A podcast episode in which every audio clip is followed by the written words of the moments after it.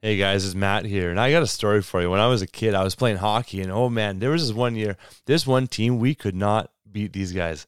They were all over us. They were competitive games, though they were tight, but we just could not beat them. And I remember the last game of the year, it was up against this team, and we were gearing up. We are like, we have to get these guys.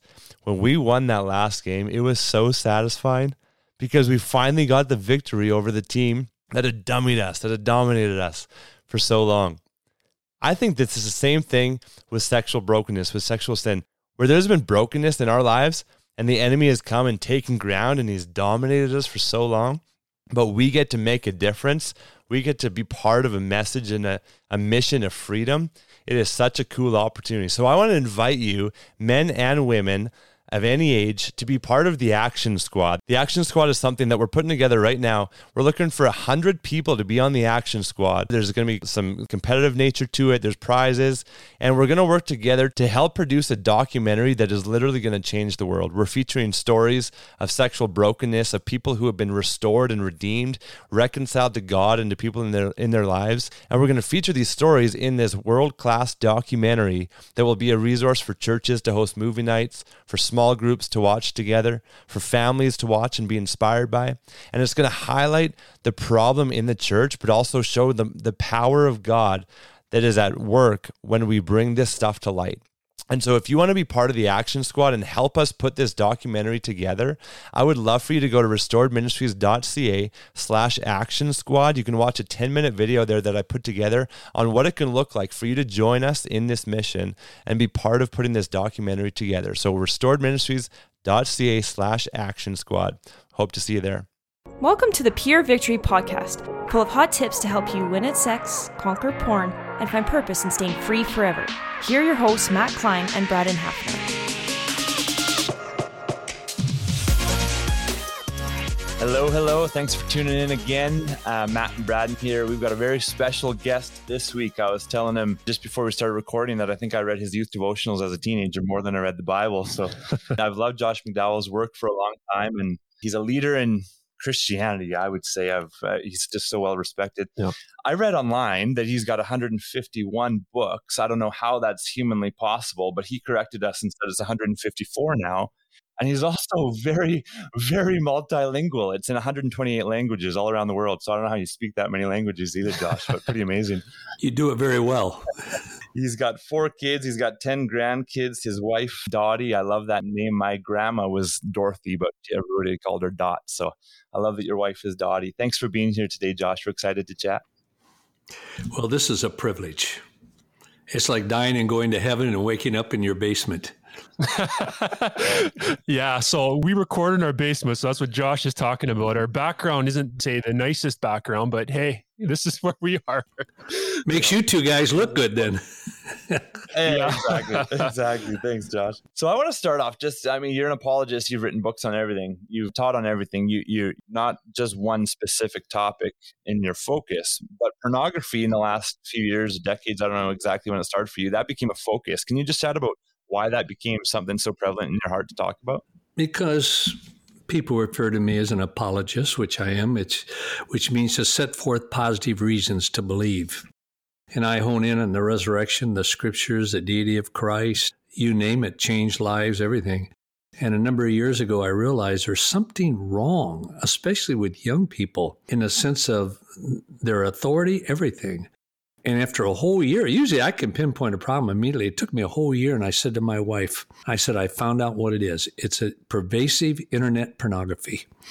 I found out that when people start watching pornography, it starts to diminish their sources of authority, like the Bible, Christ, the church, the pastor, the speaker, their parents, their teacher, etc.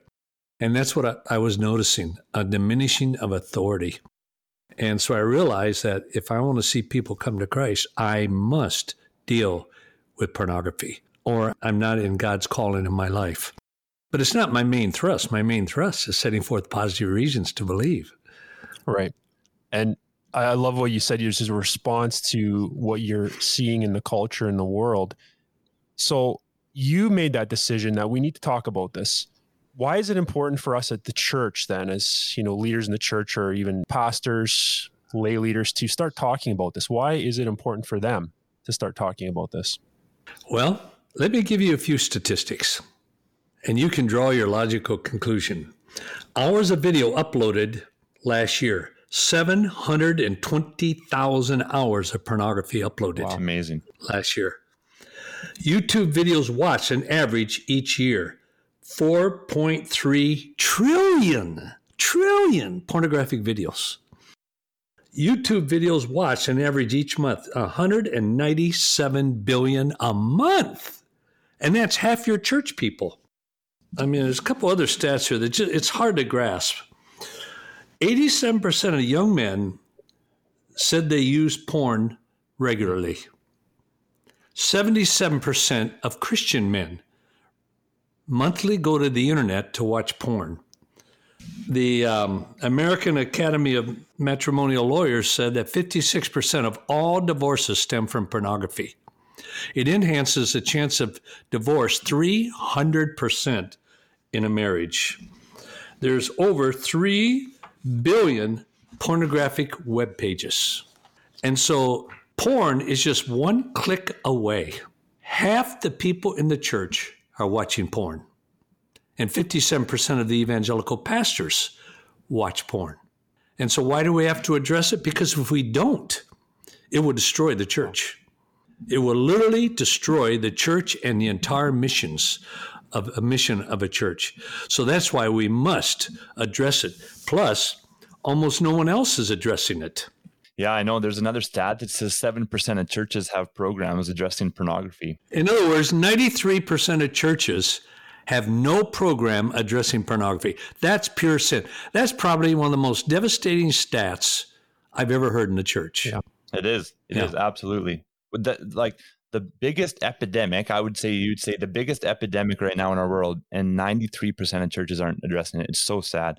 Josh, what could it look like? What could the church look like if pornography wasn't an issue? There'd be far fewer divorces. You'd have far greater evangelism. You would far, I mean, incredible more time in the scriptures, in Bible studies and everything. You would have by far so many more volunteers. Because when you start watching porn, you don't volunteer in your church, Yeah. uh, period. There, there's so many devastating things of it. But you know, here's one of the most important things is why is porn exploding all over the world? Listen to this. It's anonymous. No one has to know. It's accessible, one click away. It's affordable, 90% is free. It's addictive, one look, you're hooked. It's available, you can't miss it. It's aggressive. People say, well, my kids aren't going to look for porn. I say, how stupid can you be? Yes, your kids are probably wonderful kids, good kids, and they probably won't look for porn. But wake up, mom, dad. Turn your brain on. Porn is looking for your children and will find your children. It's aggressive, it's addictive. You keep going back. It's appealing, it's captivating. And the thing is, porn never needs translation in any language. Very true. It's universal. So that's why porn is exploding all over the world. I call them the eight A's of porn. I believe the key is the church, and the key is the pastor. Hmm. And what I would say to pastors if you do watch porn, you won't become free alone. Get professional help. Don't just go to another pastor. Most pastors don't know how to deal with porn. Yeah. And I understand that. Uh, they don't. Most counselors in the church don't know how to really intelligently deal with porn. You need professional counseling, Pastor. Get help. There are seminars you can go to. Second, pastors need to go to seminars to learn on porn. There's so much ignorance out there about its effect, how it works, everything. And the more knowledgeable a pastor becomes, the more effective they will be with their people. Then the pastor has one strike against him. You pretty well can't talk about porn on Sunday morning. right. There's children there, everything. And so if I were a pastor, I'd have special special sessions like a Sunday night, a Wednesday night, a Saturday morning. I would host seminars dealing with porn. And I would host it just not for your church, but for other churches. That way, it frees up your people to go. But if you stand up as a pastor and say, look, if you have a problem with porn, we're having a seminar Saturday morning. I want to see you there. No one's going to go. Yeah. Because the time you walk in, oh, he's a porn addict. Yeah. And you'll be labeled in the church. And so, sponsor a porn seminar for the community, uh, for other pastors, churches, and all. Go together with two or three other churches and uh, co sponsor seminars on pornography. You'll never regret it, and your people would deeply appreciate it. Mm. Then, what a pastor needs to do, and you can do this on Sunday mornings in a very cautious way. The best way to deal with porn is to create the most incredible, exciting, positive biblical perspective of sex. My gosh, if people really understood why God created sex, its meaning, its purpose, its joy, you would never want to turn to porn. Porn could not match it. But the problem is, I hardly meet anyone that knows God's biblical view uh, of sex. I mean, come on, you go to Proverbs. Somebody said, What's your favorite verse in the Bible? said, Be anxious for nothing, but let the breasts of your wife satisfy you at all times Yeah. and be enthused about her love, meaning sex. Now, come on. Yeah. Let her breast satisfy you at all times. How do you do that when you go shopping at Walmart? God give men a good imagination and a good memory. And then it says, be excited, enthused about sex with the wife of your youth, not your neighbor's wife, with the wife of your youth. And when you have that, porn is not near that attractive as a real thing. Yeah, it's true. Isn't it amazing the beauty of sex, the power of sex that that sex is like it represents the consummation of a covenant that most closely represents covenant between God and man. And yet that's the thing that we don't talk about in the church. That's the thing the pastors are like, "Oh, that's not my personality to talk about." There's so much beauty in it. I love that you're saying that because it's so true. I would have testimony in the church by men and women who become free from porn. Yeah. I'd work with them on how to share their testimony, but that had become free from porn. Because, look, half the people in your church are struggling with pornography, men and women. 70% of all new pornographic websites are for women. Wow. For women. Whew. I think, now this off the top of my head, 38% of, of evangelical women pursue pornography. Yeah. 77% of men. So have men and women who have become free share their testimonies off and on different people on uh, Sunday morning, if you have Sunday evening services, Sunday evening. But let even young people hear there's hope, there's answers to it. And in the testimonies, you'll see how devastating it is too. Yeah. Where it's far better hearing a businessman who was devastated by marriage, everything, then came out and became free than listening to the pastor. Right. Yeah. Wow. And you've you've talked about some really effective ways that I think churches can address this. And I think that's key because a lot of pastors and boards and whatever else are playing catch up here because in the digital world with porn, it's exploded in a way that wasn't foreseen really. And now we're playing catch up. And I'm sure you've seen a lot of different stories about how churches have dealt with porn. And you've talked about some effective ways that churches can address this. What are some things that we should avoid though when we're talking about porn and dealing with porn as a church? Let me go one step further on how to address it that I forgot. Sure. Is if I were a pastor, I would research out counselors, professional counselors in the area. They don't necessarily have to be believers, but I think it would be better if they were. Pure Desire, Dr. Ted Roberts. The Pure Desire book, every pastor should read it. Pure Desire. Uh, the Pure Desire website, they have seminars for pastors to learn a porn and everything. Go to the website and Google Pure Desire books, seminars, website, etc. You won't regret it. Ted Roberts has done a tremendous service to the church. Yeah. And some things we need to avoid is making sure, especially with young people, and this is why it's so hard to deal with it on Sunday morning, that you don't build unnecessary images in a child's mind. That can be devastating. And, and let me tell you, it's a fine line. You've got to go to the edge. You really do. You have to go to the edge and, and hope you don't fall over. Because until people realize, first of all, in election, the devastation of porn in their own personal lives, they're not going to turn from it. You can talk into your blue in the face. And so just be careful with the young people. You're not building unnecessary images uh, in the brain. And then be careful you don't shame people. Most people that are into porn after a while really don't want to be, but they, they don't think you can get out. And it's so captivating. Don't shame them. Give them hope. Give them hope. There is freedom. You can save your marriage. You can put your marriage back together. You can put your life back together. You can put your family back together. Be very positive. And this is where you need testimony of people who have put their families back together, someone who put their marriage back together, uh, someone who put their life back together. Testimonies from porn is so important for pastors to use that. And so avoid unnecessary images. Don't be a hypocrite. Uh, pastors are human.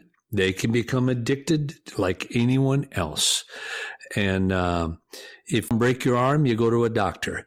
Well, if you bruise your soul, your spirit with pornography, go for help. What if a pastor is stuck in pornography and they're like, man, this is wrecking my life, but I'm not free yet, but I want to address it? Do you think that is helpful for pastors or youth pastors, young adult pastors to stand up and go, guys, I struggle with pornography. I don't want you guys to struggle. We got to get help together. Or should that pastor go get get private help first? I have a phrase that most time is true. Never share a defeat until you have a victory. If I were that pastor, I would I would take a sabbatical not tell them why. Just said, I want I need a sabbatical for seven months or whatever, a couple months, three, four months. And I would call Pure Desire and say, I need help. And Pure Desire will help you in a big way. And uh, personally, there's tremendous counseling on the internet and the phone uh, for pastors. And there's seminars they can go to. Seek help and then start working with your men, but take some time off the church. That's really wise advice. Now, for maybe somebody that isn't a pastor and they've gone on their journey of maybe getting porn out of their life and getting healing, and they see this in their church and they're not sure what to do. Maybe they don't have the pastor's ear or they have those relationships. What would you say to the people, the, the congregants in the church, maybe that have been dealing with this and want to help, what would you say to them to start maybe a movement in their church to deal with this? Even if, you know, we don't want to go against what the pastor is doing and, and create this, you know, disunity, but what do you do? You know, what do you do if you're that person? First of all, in that situation, if the pastor's like that, you probably won't have a platform to challenge the whole church. So it'd have to be a one on one. I would go out of my way to serve the church, to serve the pastor, be a servant, and as best you can, share with him about the need to be free and that it can be. But here's another principle elephants listen to elephants, pastors listen to pastors more than anyone else. They'll listen to other pastors. And I would even go to a pastor of another church that you know that is not indicted in porn and challenge them to put on a seminar for pastors not say, well, my pastor is addicted. No, no, no, no. Just go to a very influential pastor and say, you know, not only do I see it in my church, but every church is true. So many are enslaved. I like the word enslaved to pornography. And Pastor, you can have a great impact in our community if you would host a seminar for pastors and bring in the top people. Call Pure Desire. They'll help you. They'll help you put on that seminar, everything. They'll come in and put it on for you. And that's the way I would do it because they're pros at it. And they really got a heart for Christ and seeing believers become free. And so that's one thing you could do. But if you go behind your pastor's back to do it, it'll backfire. It'll backfire. It'll backfire with some of the people in the congregation and it'll backfire with the pastor and the leadership. So you might if people, individual people you know, go to them and just don't say, you know, a lot of people in the church have watched him. No, said, oh, Jim, how are you doing with it? Are you free yet? And start ministering to people one on one, and then it'll catch on. But don't go against the pastor. Win the pastor over by serving him. That's great advice to serve first. It's it's so true. It's a biblical principle. Do you think that we can conquer porn? You think that the giant can be brought down, Josh? Or will it just be something that, you know, a lot of guys go, ah, I'll just struggle with this forever? Uh, pastors might think this will be in my church forever. Porn was here in the days of the caveman, and porn would be here at the second coming of Christ. Mm-hmm. No, it, it's so big. It's so those eight things that I listed, you know, anonymous, accessible, affordable, addictive, available, aggressive, addictive, appealing, apprehensible. It's going to be here. But I think it's one thing that seminaries better start addressing. Yeah. Right. When a student graduates from seminary, they better understand porn, know how to deal with it, what to do, what not to do, everything. And any seminary that doesn't do that, I will look them right in the eye and say, why don't you close your doors? Hmm. Because everything you train those students to do with the Word of God, teaching, preaching, everything, porn will destroy. Porn will destroy. And if you don't deal with porn, close your seminary doors. You're not doing God's will. I'll say that to anyone. I'll debate anyone on that. Yeah, and you can even read it in First Thessalonians four. It says His will for you, eh, like abstain from sexual immorality. His will for you is to be sanctified in this way. So it is true, and I know that there's seminaries that when people enroll or students enroll, there's a box that they have to check off. Yeah, right? I will yeah. not watch porn the whole time I'm in seminary. And what that does is it teaches people to hide. It doesn't do anything. Yeah. And so then they go through seminary and they haven't dealt with their addiction and they've just checked this box off, but now they're hiding. And so they go into ministry with this habit of hiding their porn addiction just and they don't know how to deal with it. I love that you're saying that because it's so true. Every seminary, even right on the bulletin boards, a list of professional counselors they can go to. In fact, if I was a seminary president, like the same thing I do with a pastor, I would find maybe two of the best ones and work out a financial deal with them that they'll give maybe a 25, 30% discount to any member of their church or any student from the seminary. And then just promote those two. Yeah. I would definitely do that. Yeah. And you might have for a seminary required seminars on porn. Not if you're porn addicted, you need to be there. No, this is to equip you as a pastor to help your congregation. I can't emphasize that enough. Yeah, absolutely. And so you've talked a little bit about, you know, I'm picking up on this of of how we can shift maybe some of the cultural stuff, baggage that maybe we have in the church where people go underground, push stuff under the rug, don't want to talk about it. And that starts in a lot of times in seminary Bible school because we're, we're getting people to check boxes off and they can't match up to that and they feel shame, they feel down on themselves.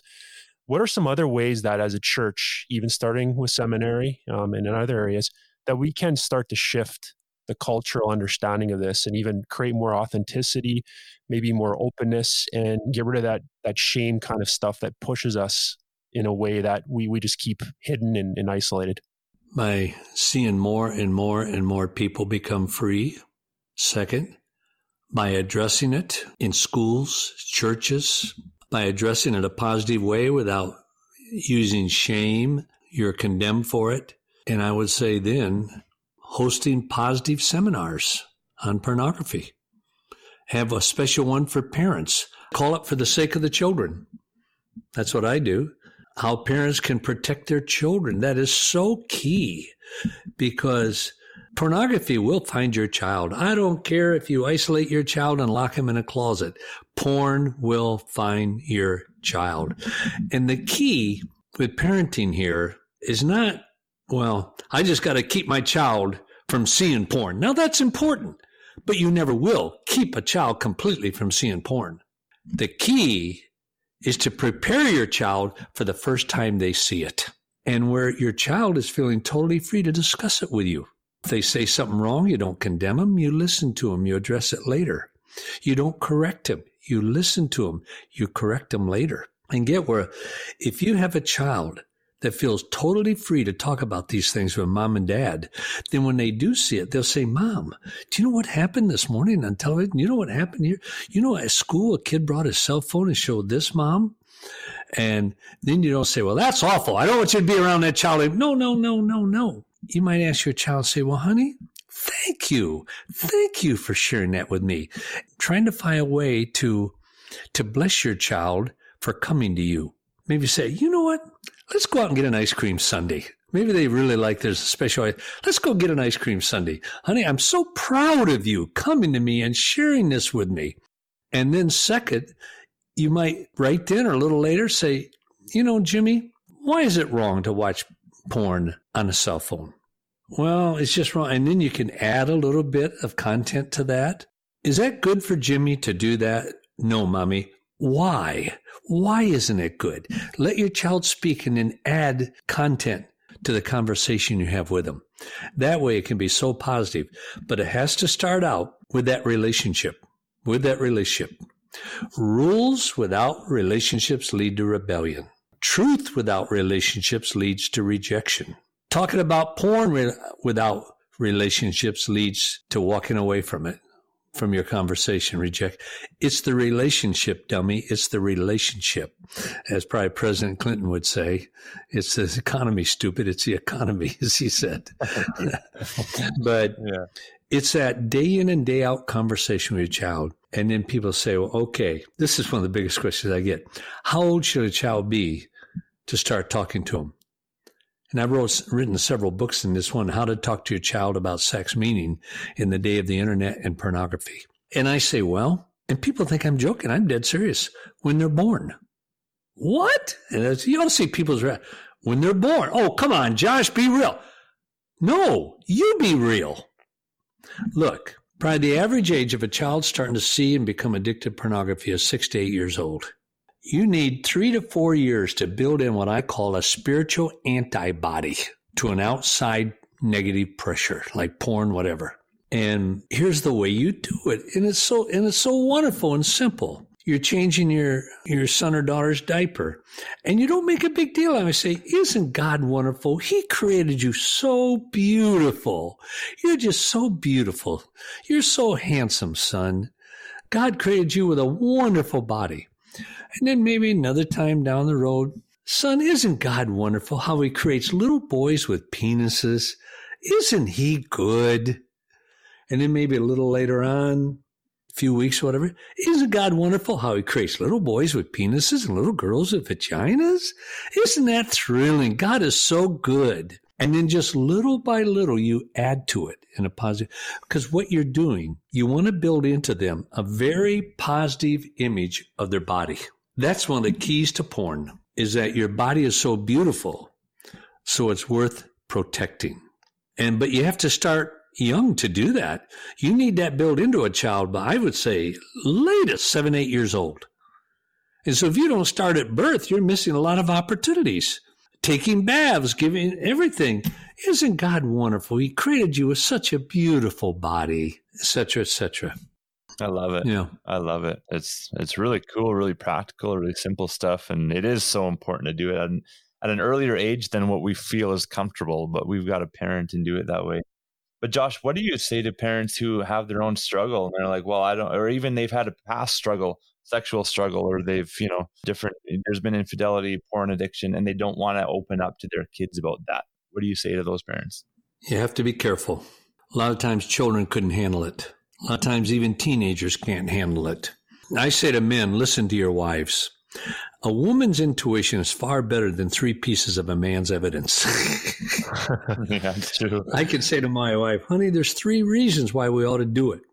And she has hesitancy. I've learned to listen to her. Often we do one of my three things, but to listen to her because a woman's intuition is a God given piece of evidence of right and wrong. And so listen to your wives. Women know, are much more in tune to when and how much to share. But here's the problem. The phrase I always hear is, well, I just don't want to share too much too soon. I, I, don't think I've ever seen that problem. Ever. yeah. The problem is always too little, too late. Right. Yeah. and it's just when people say, I don't want to share too much too soon, that's usually just an excuse for ill equipped parents. Yeah. Any parent that doesn't know more about sex than their child, and boy, they got a they got a problem. They got a problem. That's such great advice to parents, Josh. And I have I a book out there that can really help parents. It's called The Bare Facts. It's a small paperback. You can read it in about two hours, hour and a half, two hours, and it's called The Bare Facts. I would suggest any parent read that that has small children because one, it will help you to understand more on sexuality and how then to share with your child the bare facts of sex, love, and relationships. they can probably find your stuff anywhere, but where, where do people find your books? Porn shops everywhere. No, Yeah. I, I wish that was true. Yeah, no kidding. Just Amazon, bookstores, Christian bookstores. You'll find it. Google them. Books by Josh McDowell. Google all the books by Josh McDowell. It'll take you forever to go through them. yeah. Well, and we, we so appreciate all the books you've written. So uh, please tie into that, everybody who's listening, and, and check those books out. I'm Josh. So we've talked a lot about uh, different areas here. Final thoughts here to the, the body of Christ, the church, the bride.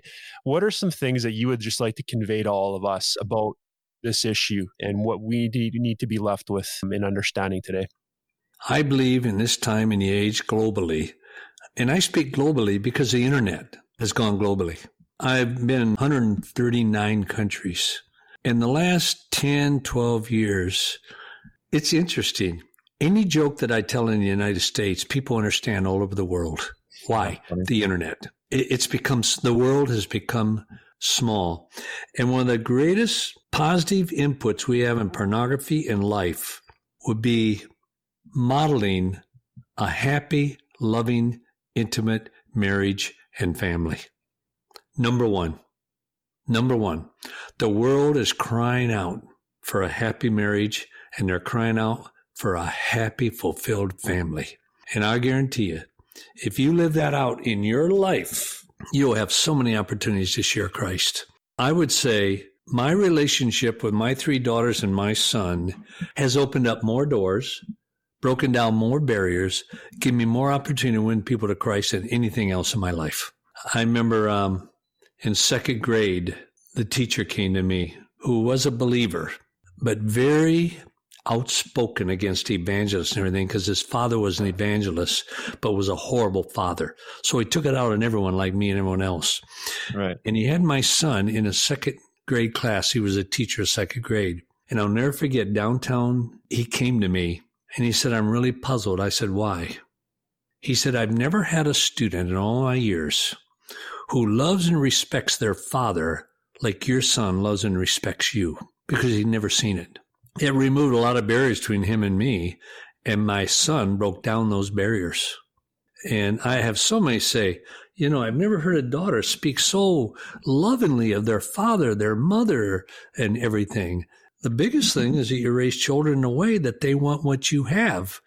Because if they don't want what you have, then why should they listen to what you say? Because if they listen to what you say, they'll have what you have and they don't want it. and uh, this is why I would ask my children, probably growing up once a year, because it constantly changes with kids. Like I'd say to my son, son, what shows you that I love you? And one of his first comments was, he was just a little kid, says, because you tell me all the time. That's cute. So that just kept me all the time telling him. Right. And later on, about two, three years later, said, son, each year I would do it. How do you know that I love you? Because you always hug and kiss me. See how it changed from telling him to hugging, kissing, and etc. Yeah. And so I tell parents, ask your children, how do you know that I love you? What shows you that I love you? Why? You get to know what says love to your children. It can be different. And then you know which areas to reinforce. I would say to my children, what is one thing? What is one thing I could do to be a better dad? And you egg them on a little and they'll tell you, give me a bigger allowance. yeah. okay, kid, here's $50. He's six years old. I really love you. so I would say the last leaving words is pastors create models of marriage and family in your church. Have seminars on parenting and also supplement your weaknesses. You say, what do you mean by that? Look, a pastor cannot be a pro in every area. They can't be. Some are great at preaching, but not good at teaching. Some are good at teaching, not good at counseling. So know your weaknesses and supplement it. For example, maybe you're not good on teaching how to raise children. Even though you have great kids, you're not good at teaching on it. Then bring in someone that is. Have a guest speaker, a seminar on it. Supplement your weaknesses, accentuate your strengths. Hmm. Supplement your weaknesses, accentuate your strengths. I really appreciate that. I, I appreciate the parenting advice too. I've got a two year old and a two month old, and just thinking about how how can we raise them in the right way. Given, You know the greatest thing you can do for your child? what's that? Not to love them. That's not the greatest thing you can do. It's important. It used to be the greatest thing you could do for your child to give them security and all. But you know what it is now? The number one thing that will give a child security Tell me. is loving their mother. Yeah. Loving their mother and your child knowing my dad will not leave is the greatest security. The love of a dad for a child's mother and a mother for the father has even greater positive things out of than loving the child. Uh, why? There's so much divorce going on. Kids are growing up in secure homes thinking no matter how much my father loves my mother, my dad's going to leave. And so as a parent, you need to reinforce that. And I would see something. I remember one time in the steps of the ice cream shop and the uh, drugstore at Julian, California. I got down on my knee, looked my son right in the eye. He was on several steps ahead of, above me, and I said, "Son, I want you to hear your father. I love your mother. I'm committed to your mother. I will never leave your mother. Period." And my second grade son went, "Ah, thanks, Dad." Did he need to know that I loved him? No. He needed to know that I loved his mother. This is why I say to parents make out all the time in front of your kids. Kiss and hug and hold hands, everything. Sweet talk right in front of your children. Let them see it. And I remember my kids would say, Oh, dad, come on. I'll say, Okay, I'll stop it. No, no, no. That's funny. That's funny. I love it. Yeah, that's just a that's a logical emotional response of a young Yeah. person. It's like you're hugging them, kiss. Oh no, don't do that. Okay, I won't anymore. Oh no, no, don't stop. That's funny.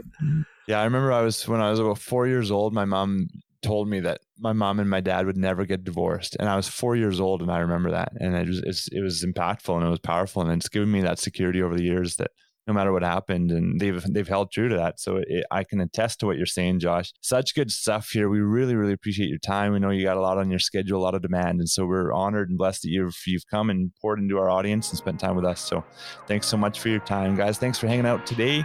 Got a lot of value, and make sure to tune in next week for more good stuff. Take care.